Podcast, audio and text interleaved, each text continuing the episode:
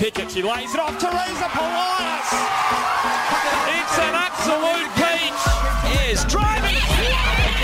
What a hit from Melina Ayres. Wow. And Sam Kerr has a hat trick.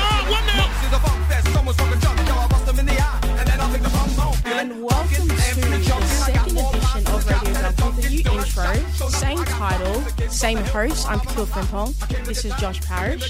Josh, you worked hard on this intro. I like it. What are your What are your thoughts behind it? You made it. So. Yeah, you well, you said you wanted a bass heavy kind of hip hop vibe, and uh, I wanted something that wouldn't trigger the the old copyright police. So I've gone for a bit of a a bit of a mashup. It's No, Jump Around House of Pain, and uh, I I, think like it's it. Oliver Heldens. as well. Exactly. I know I like it. I- I, I feel like it fits the vibe of the show. You know, we are still developing it, but it's good.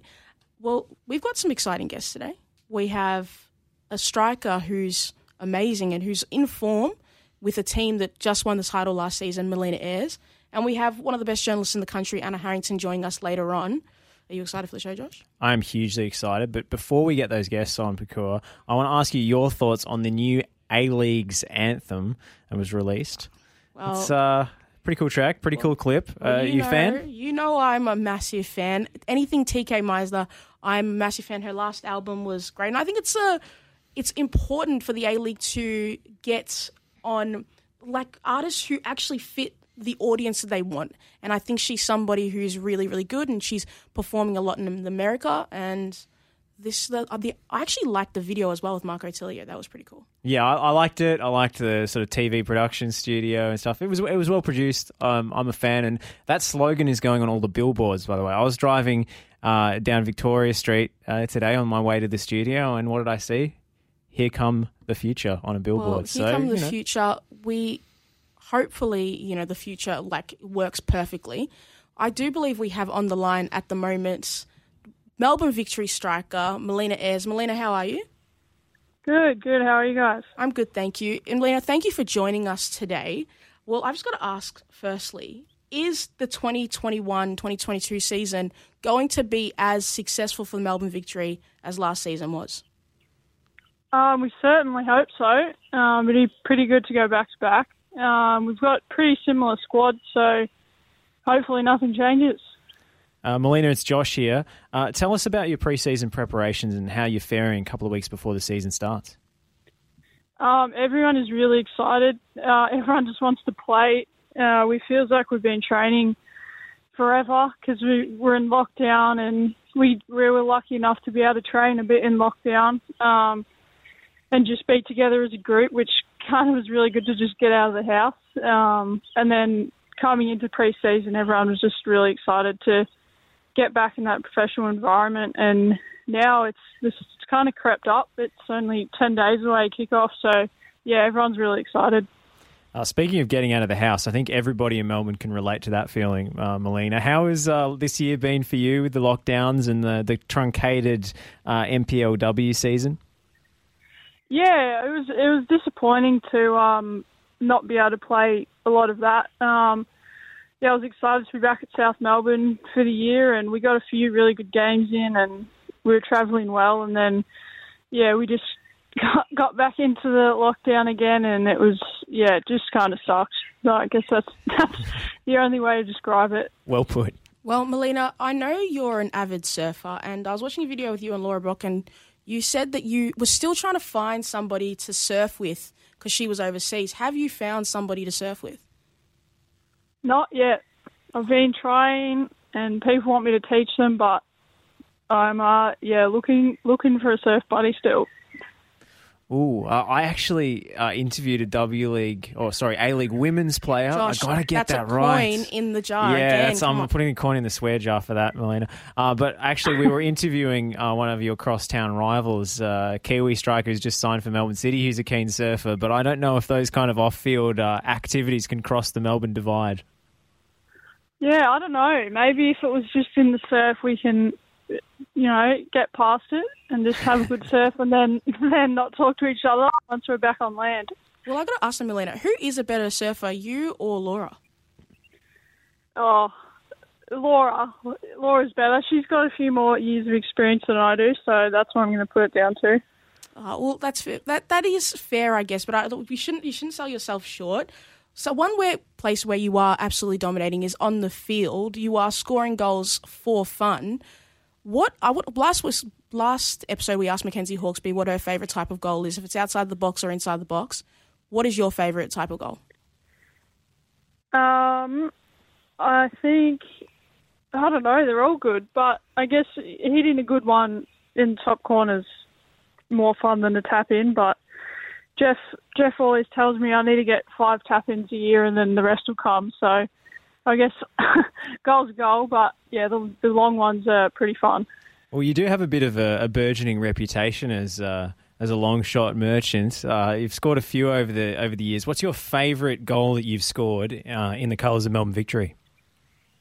Um, I think it has to be in the derby at uh, out at Epping when yeah I sort of got off Alana Kennedy and then chipped it over Lydia. Um, and I think my favourite part of that there's a photo of Lydia getting the ball out of the goal and my dad's in the stands like jumping up and down. So yeah, it's probably my favourite one.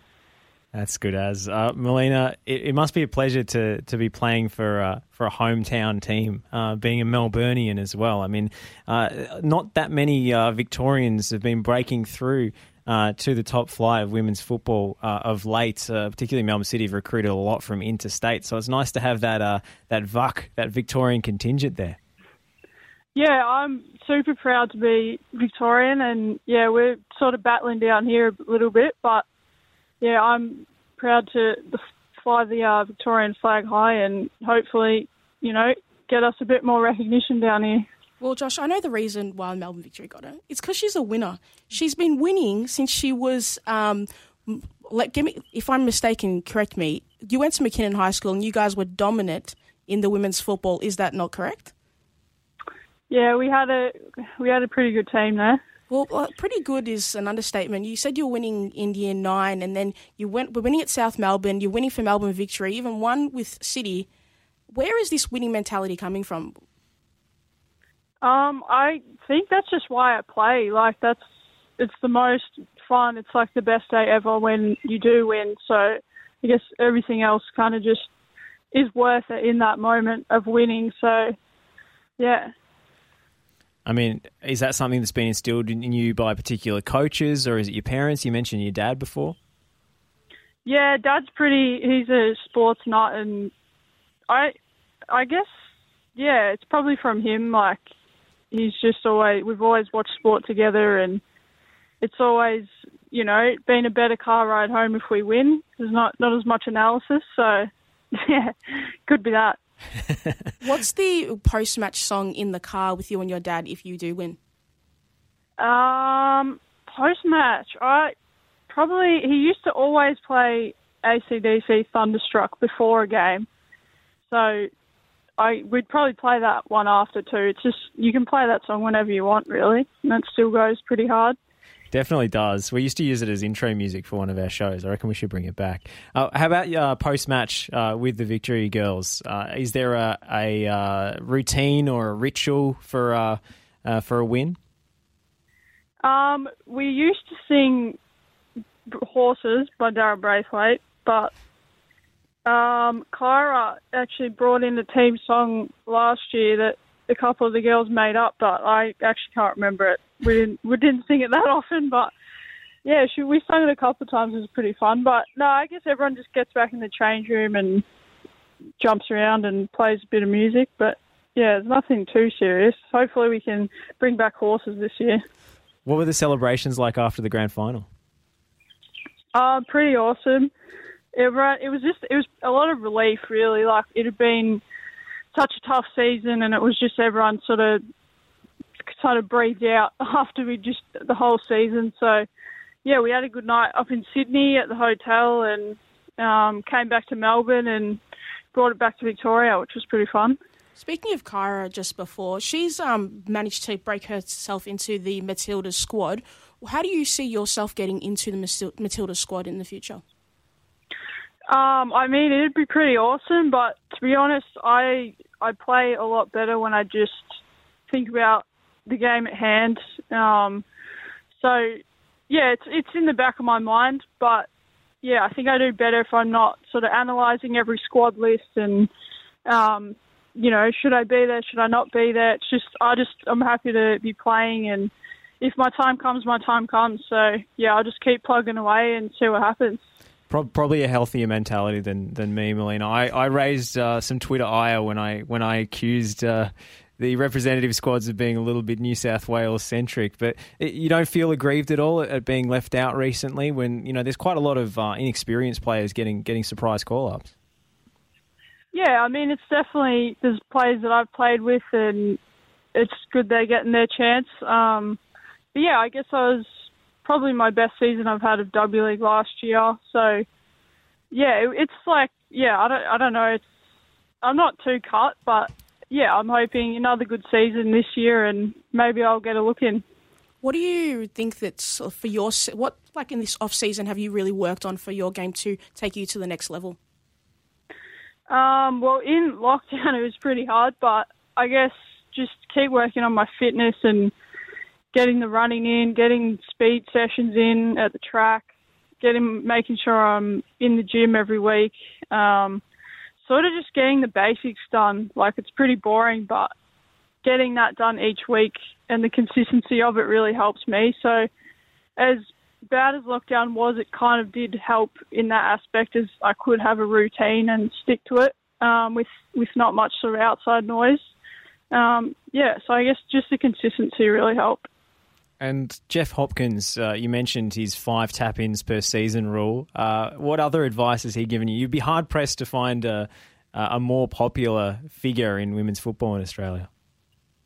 Yeah, he's he's been really great for five years um, with me, and even though he's a defender, he's um, just a lot of sort of off the ball stuff like positioning and even as a centre back, he can tell me what's easy for him to defend and what, what I can do better as a nine to to get away from my defender. Um, and even just off the field, sort of, I guess culture stuff. We've always had. He he picks a he picks a good team based off, I guess the the person and their ability. So, I think he always creates that good environment for us to uh, to give us every opportunity. Well, I've just got to ask. You know, during lockdown, there's not much you can do. Were you playing any board games? Because like that's what we heard from Mackenzie Hawkes uh, last week. She said she's playing. They were playing a little bit of Uno stuff like that. What were you doing last uh, during the uh, lockdowns? Um, I couldn't bring my brother to play chess. He wouldn't do it. So I just I just played a bit of guitar most of the time. I got a got an amp and annoyed the neighbours for a bit, so that was pretty fun. What's your favourite song to play on guitar? Um, my favourite one. I don't know. Me and my friend we learned um, Back in Black, which is pretty fun when you play it with the drums and everything. But um, we've had Thunderstruck and Back in Black so far. A bit of an yeah, ACDC head. Yeah, a bit of a fan. Um, and probably the other one's Purple Haze, Jimi Hendrix. But can't play the solo yet. so keep working on it. Uh, you mentioned chess the there. Are you a keen yeah. chess player? Uh, does that translate onto the field of play? You think the tactics? Um, not really. Strangely enough, I guess I yeah I, I do better when I don't think on the field. Mm. That's probably when the the best stuff happens. But yeah, I mean I was in chess club in in um in high in primary school, so yeah, I'm surprised I'm not better at it. I've got to ask though, like chess is to me seems a bit obscure. Like, how does a kid get into chess? Like, how does that happen? Um, I, one of my good friends used to play, and he was like a genius at it. Um, and he was like, "Oh, come to chess club." So when it was raining at school at lunchtime, we used to go and play chess. We had like the little timers and everything, and I used to get smashed every time, but it was pretty fun.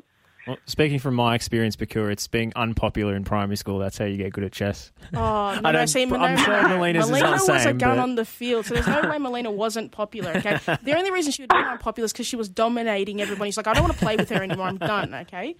Melina, I've got to ask before we let you go. With uh, the Melbourne Victory team being so amazing, who is a player in the team that we should look out for, and a, t- a player outside of Melbourne Victory we should be looking uh, at for the season?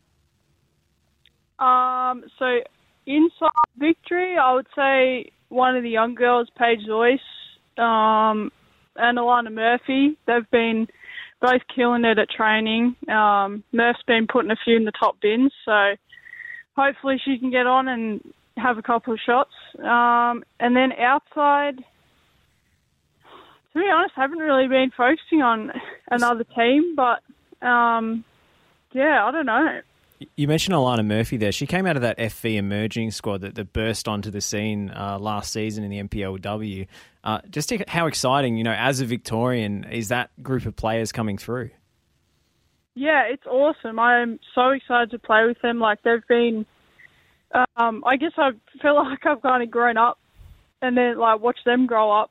I'm 22 and I feel old as, but um, yeah, it's awesome to see them. You know, Paige has been they've both been just plugging away in juniors, and it's so awesome to see them get the opportunity this year. And yeah, I guess in the next few years they're going to be some of the country's best players. Well, thank you, Melina, for joining us on the show. I have no doubt that we'll probably have you back on the show later in the season to talk about how the victory are going. Um, I hope you have an amazing season, and thanks for joining us. Thanks very much. Thanks for having me on. I'll talk to you guys later in the season. Fantastic. Melina Ayres, uh, ACDC fan Melina Ayres. I, I wasn't expecting it, but I do like it. You know, I love to have a little bit of you know ACDC on. You know, just for just for a good vibe, and you know, Iron Man got me back into ACDC. uh, I think that that kind of hard rock uh, goes nicely underneath compilation of Melina Ayres long range strikes. Yes. It's uh, it's a bit it's a bit heavy. It's a bit well, rocking. You guys had the uh, soundtrack for Lisa De Vanna. De Vanna. Uh, yeah, I think this I might that. be the soundtrack for Melina Ayres. Well, Josh, we'll head to an ad break, and behind the ad break, we'll have a great great journalist in Anna Harrington, and uh, we'll have a chat about the Matildas' upcoming match against the United States. Pickett, she lays it off. Teresa Polias. It's an absolute peach. Is driving.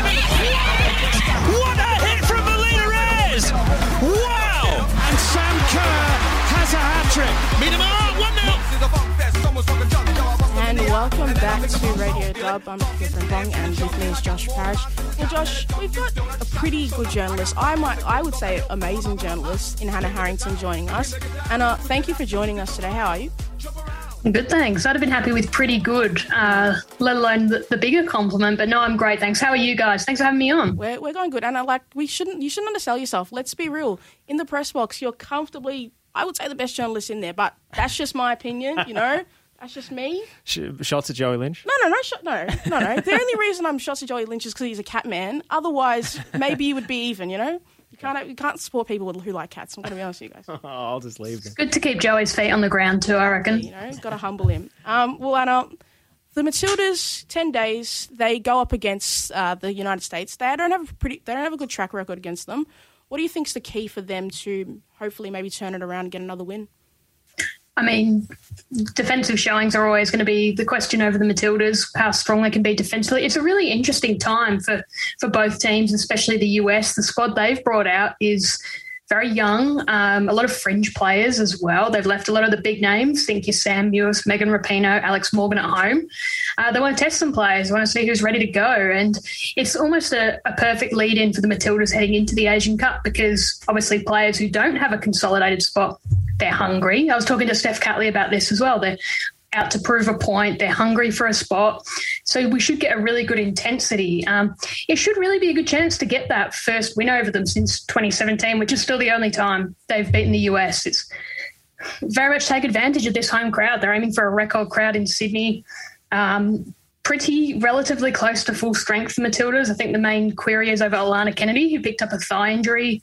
Um, weirdly doing, I think, the the extra top up runs um, after a Man City game the other week, but she has flown into camp. So I guess we'll wait and see. It's they should be entertaining games to say the least. It's a it's a good chance to get that victory, but I mean the main thing they'll want is to get real preparation ahead of, as I said, January's Asian Cup.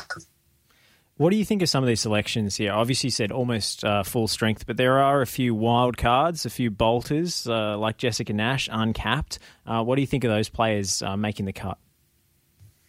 Yeah, um, Jess Nash is a is an interesting one. I think the main thing they'll be hoping for, and we saw Charlize Rule as well called in, is to give those players who they probably rate as future um, Matildas, unless they absolutely light it up in training this week. I think it'll be more about giving them a taste of the experience. We've seen 12 debutantes already this year, but you know we've seen Bryleigh Henry make a few appearances and she stayed in the squad. But they're very sort of cameos. I think they want to see you know what sort of mettle some of these kids have, and it gives them a taste. They go away, they know what to expect, they know what level they have to reach because often it can be such a shock going from W League or young Matildas to the senior level and they get they get that taste of experience and there's really no better way to to do it than on home soil as well they're comfortable not too far from family they can try and make an impact do you think there's anyone who's been hard done by no, not getting a chance? I mean, we just spoke to Melina Ayres before. She's not still on the line anymore, so you can say what you think. But uh, uh, do you think she's been unlucky to miss out?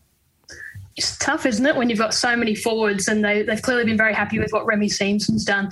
I'd like to see Melina get a call up at some point, and you'd have to think if she has another big W League season, backs up, she'd have to come into the frame. I've seen a bit of talk about Alex Chidiac, but um, I think the the interesting thing with Chids is she's not really playing a whole lot in Japan. She's not played a lot of football over the last few years, and I know that we're opening on our end in terms of a bubble with Japan, but if she came, played, went back, she'd have to quarantine again. I think she's done something like six weeks worth of hotel quarantine in two years. So imagine there's a level of a balancing act there too.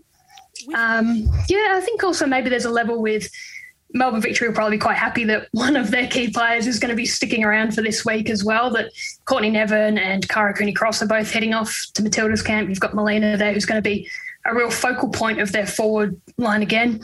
But yeah, I think Melina Ayres is probably a good shout, but she's a sort of player that if she can back up what she did last year, they'd have to start thinking about it because we know she's a goal poacher. She can score goals from just about anywhere. And last season, we saw her start to round out her game. So it's not necessarily a bad thing to keep players hungry, though, um, Josh. We saw Claire Wheeler had a good W League season, that's now A League women's season, didn't get called up. Went over to Denmark, had a really good stint with Fortuna Hjørring, where she's playing really well now. Called up consistently in squads now. So it'll be interesting to see, um, yeah, if the if we see more come up maybe after the Asian Cup, but yeah, not not too many hard done by when a lot of players are fit and ready to go. I think. You mentioned Chidiac there. I feel so sorry for her because she's gone across to Japan and they're playing her at left wing back if they're playing her at all, and then she's being left out of squads on the bench. I mean, we've all seen Chids play. I don't know how they thought they were signing a left wing back, but uh, she's just had so many moves uh, that have gone wrong for her. I mean, the Atletico Madrid thing was very much hyped, and and she uh, was playing at a very good club, but she barely got any first team football. And now this to the the WE League in Japan, it just seems like bad timing on you know essentially not the eve of a, a women's World Cup, but you have to start getting in the mix if you want to make it. Well, and she had that shocking injury as well when she was over in Spain too. So she was playing catch up a bit. She had a really good time, um, as we saw with Melbourne City last season. Um, but it's difficult, and you look at how many um, players are in the mix now. Kyra Cooney Cross is arguably, um, well, not even arguably, I think has uh, leapfrogged her in the pecking order quite comfortably. And we've seen Claire Wheeler get a chance recently, and clearly there's the incumbents as well. So hopefully she can um, yeah, turn things around because we know the class she has and she's a, a great person as well. So fingers crossed we start to see a few things uh, really go right for her. Do you think it's she might need to come back to Australia or even have a look at um over, look at European opportunities again to regain a little bit of confidence in her play to make it back into the midfielder squad? Maybe. I mean, I can't speak for her. Like, it clearly worked um, last year in the sense that she did get back into those Matildas training squad. Amy Harrison, another one who's been overseas but isn't cracking into the squad at the moment. It's it does seem to work for some players to come home and then go to say Scandinavia. Um, but I mean, I can't speak for for Chids and what's best for her. Um, she, if she's enjoying what she's doing in Japan and feeling like she's getting something good out of it, then it might work in her favour and yeah, it might it, things might work out in the long run. The good thing is she's still young; like she's got a lot of football left in her. So, yeah, we'll see her at some point, I'm sure. Well, with, with Tony G as the at the helm, it looks like the Matildas are playing decent football, but not out of this world, and uh, sometimes look, looking a little bit weak defensively. Do you think this uh, game against the United, these two games against the United States, he will mix it up, even with Alana Kennedy potentially not playing? It'll be interesting, won't it? Because we saw against Brazil reverting to that 4 3 3, which just releases Ellie Carpenter and Steph Catley to do what they do best. And as I said, I was speaking to Steph about that um, the other day, and she was just, for, for she was just relishing getting back up and down, bombing down that left hand side. And we know what Ellie can do on the right. I think they they've been testing out a few things. Like they had to really shore things up centrally at the Olympics, as we saw when they tucked in Ellie into that into that back three. They're testing out a few different things. Um, I think they'd all agree that they don't want to concede goals as easily as they have at times. Um, but I think that's going to be a whole a whole team thing. Um, I think what they've talked about is very much about defending, sorry, defending from the front and letting that sort of go through the team. But you're not, you're not going to get a more difficult opposition in that sense in the US because they're so fit, they're so physical. Um, you've got a lot of players, as I said, that are very hungry and keen to prove a point, especially forwards when you've got some of their key names and even your Mal Pughs and that not travelling. It's a, it's a really good chance for some of their players to stake a bit of a claim. And it's, it's going to be a really good test. It's, it's going to be very a couple of very, very interesting games, I reckon. Mary Fowler, discuss. I mean, she's wowed us all, but what is her best position? Does anybody know? Does she know? Josh, I know. I said it. I said it after the Olympics. You I did? did say it. I just want to know. I did say it. Okay. What, what did? You, what's your argument? Go on. I think she should be playing as a number ten in the midfield and just pushing pushing the play because I think she she's a great facilitator and I think it allows us to release Sam Kerr and Caitlin Foord up forward up front. You know, and it just gives us a little bit more freedom. It's, it's kind of like a blessing in disguise, isn't it? Like I don't have to have the selection headache. It's, it's like honestly, like she's so young. Um, it almost feels like they don't need to specialise her. Like she's grown into playing in the midfield, and the thing that they've been really impressed with, that Tony's been really impressed with, that he's talked about, um, is how uh, Mary Fell and Kyra Cooney Cross falls into this category as well. Has really improved her defensive running, and it's the little things that really top class players learn, and that's something you obviously have to do if you're playing as a top forward, but also as a midfielder, you have to be able to do all those runs. You have to do the defensive track, and she's getting that all right. But yeah, we've seen a couple of the balls that she can put through creatively are fantastic, but then she can finish so well as well. So it's kind of it's. It, I, I mean, I don't know what to do with her. You can just kind of play her where you feel, I guess, and we'll see where she develops. Like it's good to have that flexibility, knowing she can play sort of anywhere as a forward. Obviously, Sam Kerr is going to be the main forward, but they seem to have started to work together really well and started to understand each other's games. And we saw her her goal, the header that Emily Van Egmond picked her out. And you know, when you play her forward, you can release Van. You know, when Van Egmond's released to play in that creative midfielder role, you can have Fowler getting on the end of them. So there's so many options. Like it's just exciting. It, it makes it unpredictable. It gives you options. And I don't have the answer to where her best position is. I think you just take advantage of the flexibility you've got and as she gets older and matures and you know like finds what her actual place is i'm sure the answer will actually come to us rather than trying to maybe lock her into one spot or another I'm I'm on board with her playing her in the midfield at least while you know Chidiac's not in the picture, while Katrina Gorry's not in the picture, because having that creative midfielder who can spot those passes, I think is really important. And maybe uh, we have forwards who can run onto those passes, but uh, don't have that many players who can pick them out, especially with uh, Kyra Cooney Cross playing in this new deeper role, this number six position. Well, the thing as well that we've got for these USA games is Hayley Raso's back, mm. and she she had that shoulder injury, and she basically came off the bench and scored a couple, assisted a couple, just set the game alight the other day. And I think people have almost forgotten what she can bring as well in terms of that hard running, hard pressing. I think Tony Gustavsson said she's their best defensive forward in terms of pressing from the beginning, and that's so invaluable. And when you've got more players who can play a role like that, like you say, you can pick and choose a bit where you want Mary Fowler to play. But she seems to be thriving in this mix of playing a bit in the midfield, a bit up forward, and it's it's really exciting to see the way that her her development is being carefully handled at Matilda's level. Um, I remember Tony saying to me before the Olympics that players like Kyra and Mary, because they're young, you don't want to put too much responsibility on them. You kind of want to just let them go out there and play and sparkle and do the, you know, do their thing and make an impact in their own way. And I think that seems to be the right way to approach it because she she's certainly showing plenty so far. Well, speaking of Hayley Raso, she's not the only Australian doing well in the FAWSL. Her, Sam Kerr, Mackenzie Arnold all made it into the FAWSL Team of the Week. How do you see the Aussie, Aussie play in the FAWSL this season? I mean, it's, it's a Sam Kerr show, isn't it? Really, like she's just been fantastic. I know we're we're in a fortunate position, I think, compared to last season in the sense that last year we really saw Sam and Caitlin Foord take centre stage, and also um, Emily Van Egmond was very good for West Ham. But this year it's been really good seeing Steph Catley fit and firing.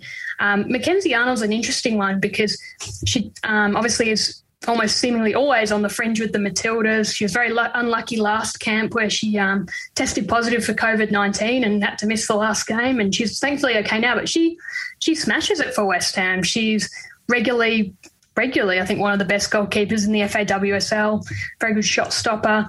She seems very confident and assertive, and I think that's probably the confidence of knowing you're the number one goalkeeper as well. So hopefully we can see her maybe start to translate that into pushing pushing again with the Matildas because I think Teagan Micah is probably the one we're more likely to see in these friendlies because she's over injuries. But the more we can have those goalkeepers pushing each other, the better.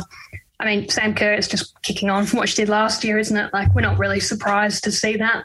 I don't think he, she's not the sort of player that you can just figure out because in that Chelsea system, they've got so many good players and they link up and they combine. And if she's not, you know, scoring the goal, she's providing it. She's not just a one trick pony. So it's exciting. I mean, I think we expected these players could could do the thing again, and I mean they are. Like I said, Catley's the one that probably excites me the most because she had such a bad run with injuries Anna, last come on, year. Come on, Anna. That's what I'm talking about. That's all I want to hear. I want to talk about these Arsenal players.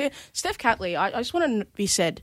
Last season, Arsenal, you know, it was a it was an iffy season. I think her coming back from injuries really opened up Arsenal's plan. I think it's a really big reason why we are sitting top of the table and why we could potentially um, win league, especially why we got Manham. Uh, I, I know sometimes you don't watch the FAWSL. Shame on you, Josh. but she's really slotting back when Steph Catley's going forward, and it's really opened up Arsenal's play.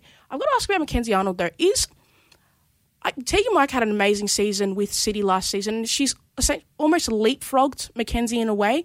Is there a way for Mackenzie to become the number one option? Because Lydia's not really playing for Arsenal that frequently unless we're playing the Champions League, which I think her role may decrease as we go further into the competition. Is there a way for Mackenzie to get maybe that number one or even solidify that number two spot? Definitely. I think there's no doubt about that. They, Tony's not been very reluctant to refer to anyone as the number one goalkeeper. Um, I think we saw Teagan Micah clearly earn that mantle during the Olympics, but she's had a, some injuries and stuff since, so we've not seen her feature. I mean, based on club form, Mackenzie Arnold has been fantastic. I think I, again, I can't speak for her, but if she can find some confidence and consistency when she does put on the national team shirt, that may help. I think it's, it is, as we know, it's difficult for, for goalkeepers when you're the number two or the number three and you don't know when you're going to play. And then when you do play, you feel like you've got to prove something. It's very different to just being the number one at your club where you know you're the number one and you've got that ingrained confidence. I mean, she's clearly in our top three goalkeepers at the moment. I don't think she's getting overtaken in that sense. And she's still very young, like, you know, mid 20s. There's no reason why she can't still keep herself in contention. The good thing about all three goalkeepers is they all have very different strengths.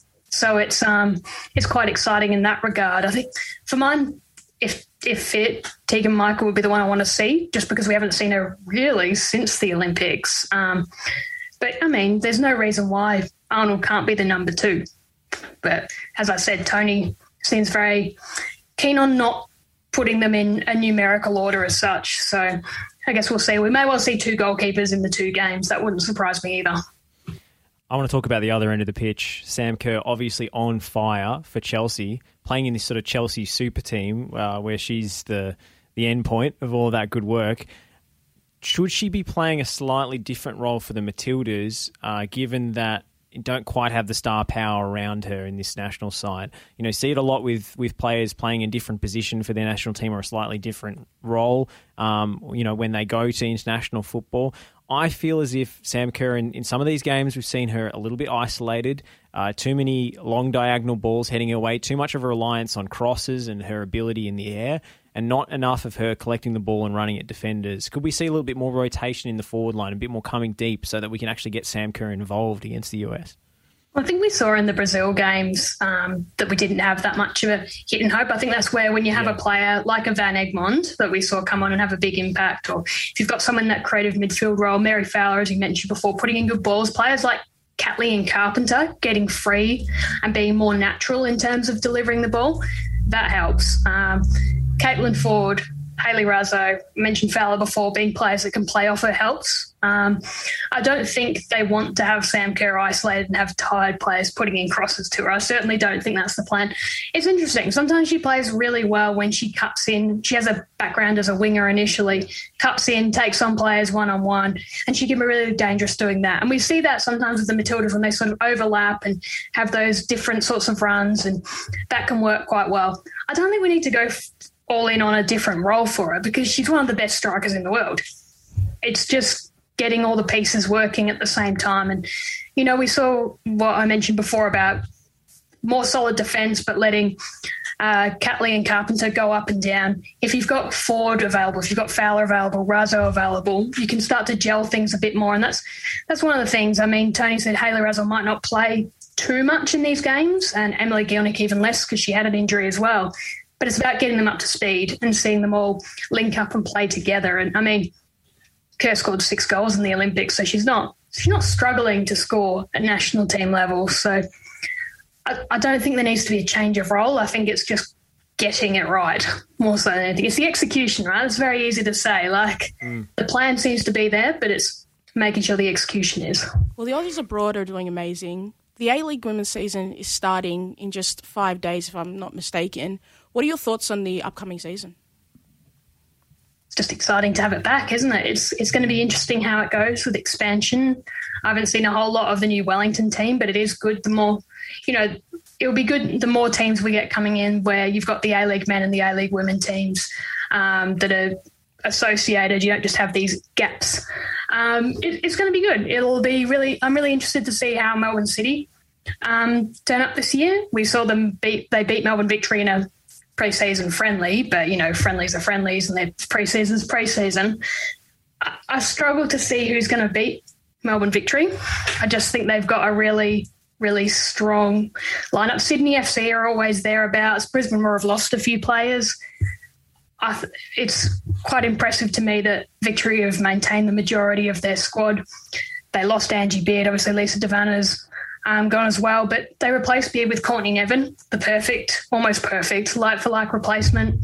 They've had this team training together for months. It, it just seems like if any team is very well prepared to do back to back, it's victory. But there's always surprise packets in the W League, or sorry, the A League women. I'm still getting, uh, still see, getting that right. two coins in the. Middle. This is why you call it the dub. Exactly, the dub. That's why we call uh, radio dub. We've got a swear jar going here, by the way. I, I don't know. I guess two, you've, you've, put two. Oh, Anna, you've put two coins in there. Come on, we've got to be better. we've got to be better. The A League women or the dub. Um, it's yeah, there's always surprise packets. You always see a team come up out of nowhere and make a big impression. Canberra always going to be dangerous when you've got players like Michelle Heyman. Um, Adelaide have seemed to be very switched on of late, and they're still looking for that first final spot. It's going to be exciting. Like I'm keen to see it all come together, and yeah, it's I'm I'm excited for the season. Double headers uh, is it's a hot topic amongst women's football fans in Australia. I like them because I just see in the press box it makes it easier for journalists to file on both games to get more coverage. Uh, but you know there are some uh, W League, former W League, now A League women's fans who are not so keen on them. Uh, what's your view on the on the double header? Because Victory are going all in on double headers this season. I mean, it's it's a you can take a bit from both sides, can't you? You can understand why people who have been A League women or W League fans for years love the culture and atmosphere and environment that they've built up at games. Um, but the flip side of that is if you have double headers and you have them at good grounds, Park is a great ground. And um, Kayla Morrison, the new captain, did a presser the other day, and she basically said as much like they deserve to be playing at good grounds, top tier facilities. You're going to, even if it's only a handful comparatively of the A League men crowd that come early, it still often tends to be bigger crowds than you have at some standalone games. Better facilities, as you say, much better coverage. It's much easier to go to two you know, an A League women and A League men game back to back than it is to head out to Epping, for example. A lot easier to justify coverage. Um, not that you should have to justify covering the women's competition, but you can do both both games back to back. It's it seems to be the way we're going. And the other thing that it makes me wonder is we're hosting a Women's World Cup in less than two years. Um, the A League Women is our showcase. That's our top women's league you want to be showing that it's being played in good stadiums, that there's good facilities, the players are being looked after. Um, you can't really have cow paddock pitches. you have to have good pitches. You have to have good opportunities, good broadcast um, quality for for these players, and to I guess showcase this product to the world. So it's, it is interesting. I, I empathise with people who miss going to the dub for the dub, and I think there will be some teething issues in terms of how that affects things like memberships and those sorts of things um, because not everyone wants to go to both games for example but mm-hmm. it does seem like it's the direction that we're heading so pros and cons but hopefully it can be made into a net positive speaking of Kayla Morrison just before now Anna I want to start a campaign to get her on the Matilda squad. That's that's my goal. That I think you're going to have to lobby the Australian government life first. ambition. Okay, at this point, yeah. And uh, what do you think my chances are of convincing her? You know, it's time to get the green and gold and ditch the red, white, and blue. Well, I mean, she's working towards a permanent residency. She said that at our presser the other day. So you'd have to think that I'm not sure exactly what the situation is in terms of FIFA rules and how much they can rush through citizenship for the Australian government. We've seen it happen with athletes I'll before. sprint it to Canberra myself if I have to. Because I don't think she has Australian heritage. It would be, um, yeah, purely, you know, change of nationalities and FIFA perspective.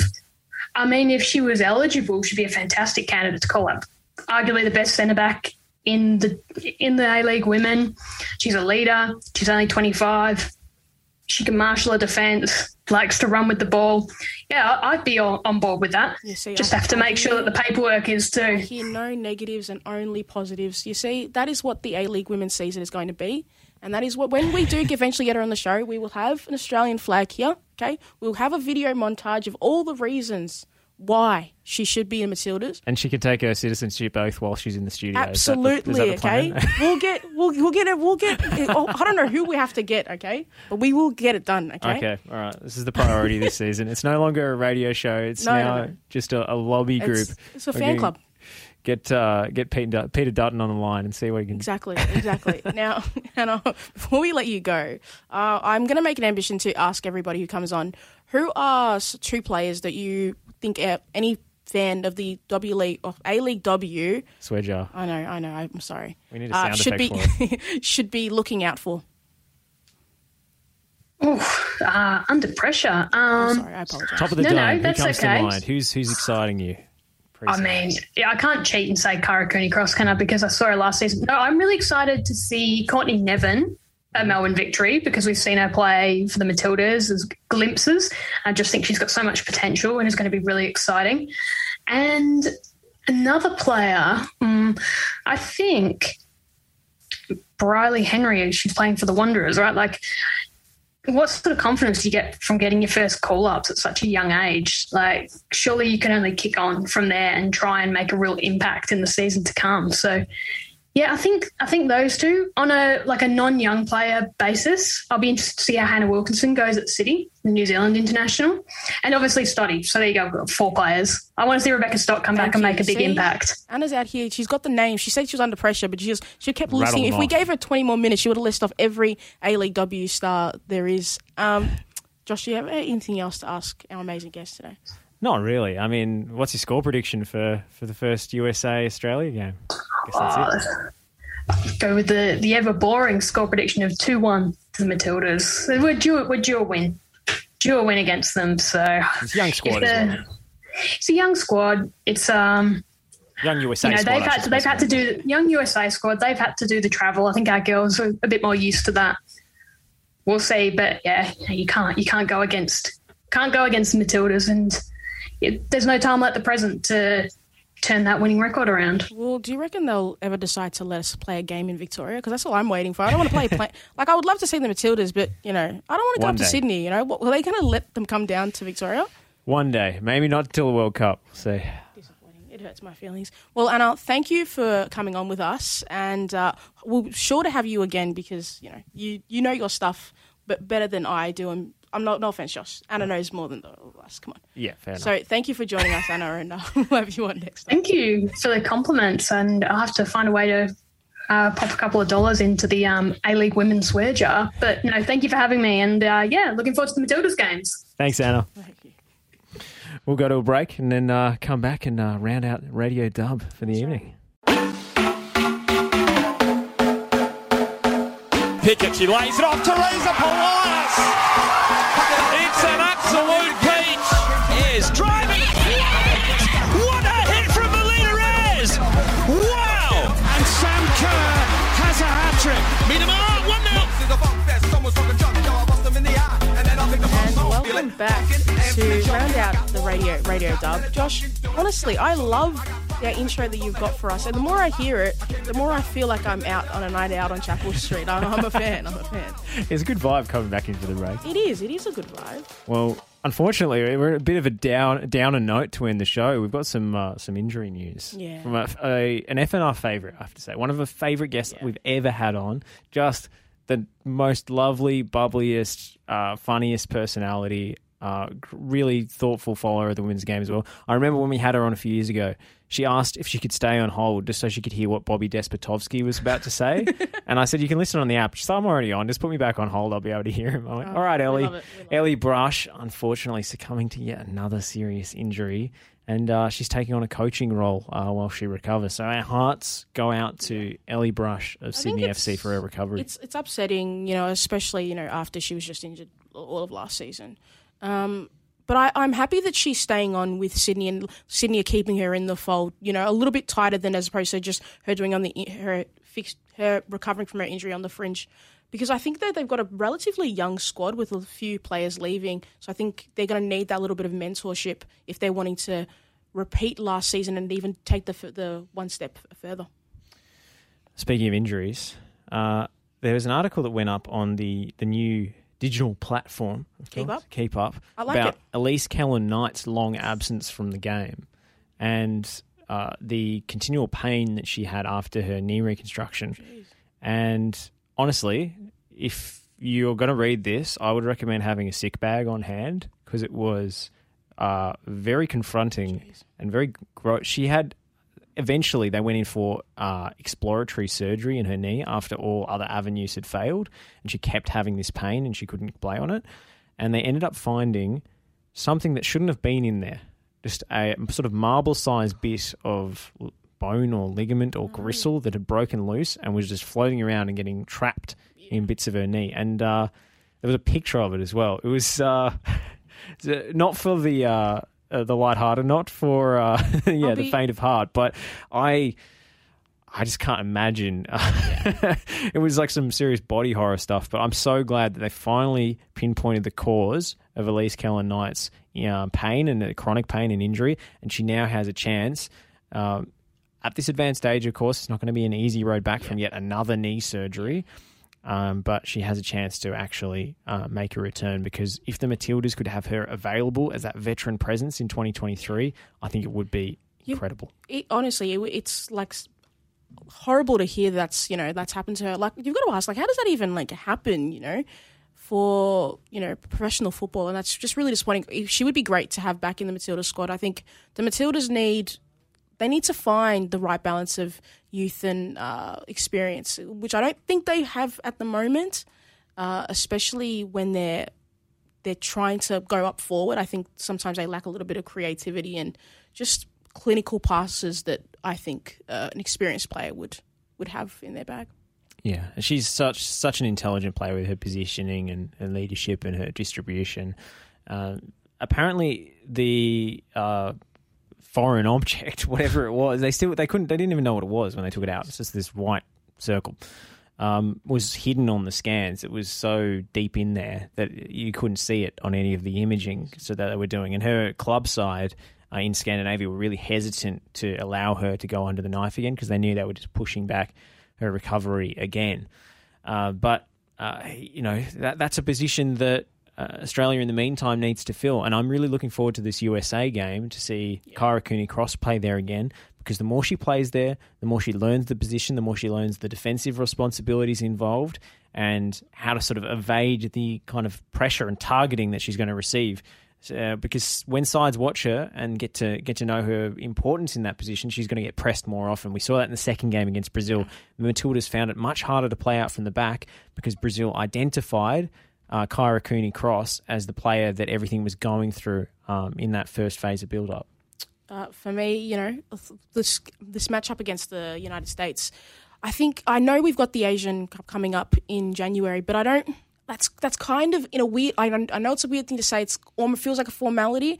I think this match is more of a dress rehearsal for the World Cup in 2023 because I think that Tony is the time he's li- getting shorter and shorter amount of time for him to figure out this squad and the style of play they're going to need if they are going to want to take trying to get a medal um, medal chance at the 2023 World Cup.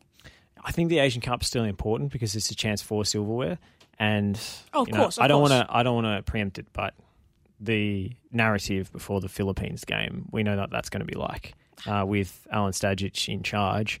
I think it's going to kick up a lot of. Uh, It's going to Yeah. feel a lot of emotions yeah, for a lot of people. and I, I- think it's going to bring a lot of stuff out from uh, from under the rug. Yes. Unfortunately, um, uh, you know, there's going to be a lot of media attention on that game because of that narrative. Um, it was funny. We actually interviewed Alen Stajcic on this station mere minutes before the draw happened. So we interviewed him literally 20 minutes before he knew he was going to coach against the Matildas again. I guess he knew it was a possibility when he took the job. Um, but, you know, Australia uh, haven't won the Asian Cup um, in the women's. Uh, they've lost in the final, of course, famously against against Japan. And um, It's definitely their tournament to lose. They Yeah. are definitely the best side, in my opinion, heading into that tournament. They, Japan's always the Jap- big yeah. Japan's always a big threat, but I, I think the Matildas have got a lot of quality that if they can just play just more consistent and just Mm. hold the line, I think they are, for me, that they are going to be the team to beat for anyone else in the competition. A- Asian Cup, uh, I think uh, e- the, the women's teams in Asia are a little bit underrated, and sometimes it's more difficult than it should be. Uh, I remember a Thailand game that was really frustrating to watch a few years ago. Uh, the China match where Emily, Emily Van Egmond had to wait until the last minute to score that ripper goal to take us through to the Olympics. So it's not without its challenges, of course, um, but this USA game, it, it's the USA and it's the high profile European countries that the Matildas are going to have to beat, it's particularly Scandinavian countries we've had a problem against. Um, if uh, if we're going to win the World Cup in 2023, you know, hey, there's still a long road ahead. Uh, I haven't seen uh, those green shoots just yet. The Brazil game may be a bit of an exception, a, a bit of a step in the right direction, but I'm excited to see Small progress steps. in the meantime. And and and uh, you know, this this pair of fixtures is is pretty shaping up as pretty important. Well, Josh, thank you yet again for joining me on Radio Dub. Episode two was ran smoother than episode one. episode three is going to be even better with an amazing song, amazing guests. Uh, thank you, everybody, for joining us, and we'll see you next week. And we'll have a, a little sound effect for the tip jar. I think. Yes, I think we, We will. need a little cha-ching every time one of us makes a faux pas. Thanks, it. Bakur.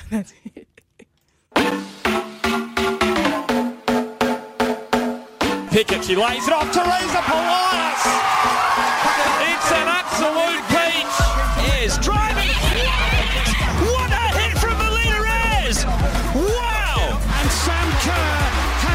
Trick. Miedemar, 1 0.